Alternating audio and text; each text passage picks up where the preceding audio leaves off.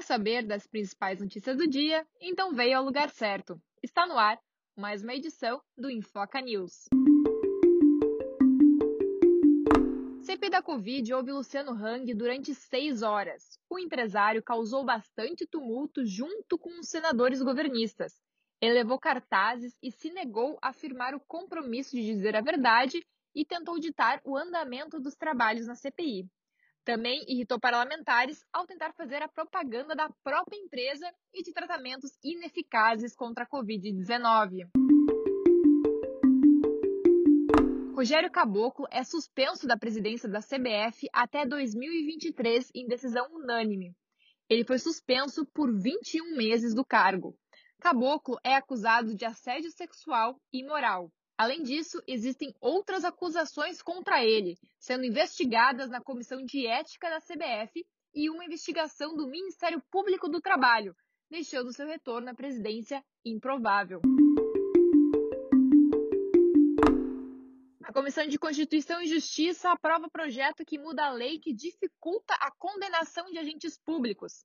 A CCJ do Senado aprovou o relatório a favor do projeto de lei que altera a lei de improbidade e exige comprovação de intenção para condenação de agentes públicos. Essa lei autoriza a condenação de agentes públicos por omissões ou atos dolosos e culposos, ou seja, sem a intenção de cometer crime. Procuradoria-Geral da República defende arquivamento de inquérito que investiga líder do governo.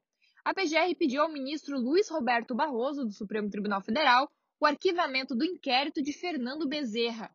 Apesar da Polícia Federal ter concluído que houve ocorrências de crimes, para a PGR não há provas suficientes para a apresentação de uma denúncia. Wesley Safadão e Tayane Dantas são indiciados por vacinação irregular.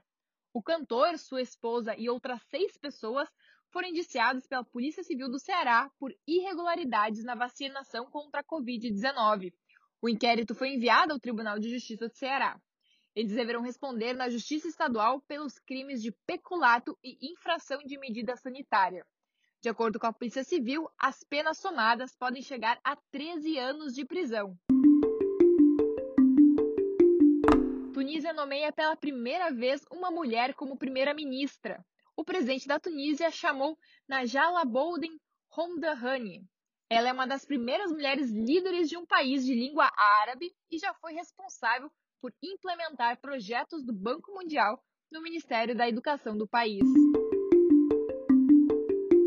Você acabou de ouvir mais uma edição do Enfoca News. Para continuar por dentro dos principais acontecimentos do dia, segue a gente no Instagram, Enfoca, e também no Twitter, Enfoca News. Produção Enfoca, reportagem e edição Ana Weber.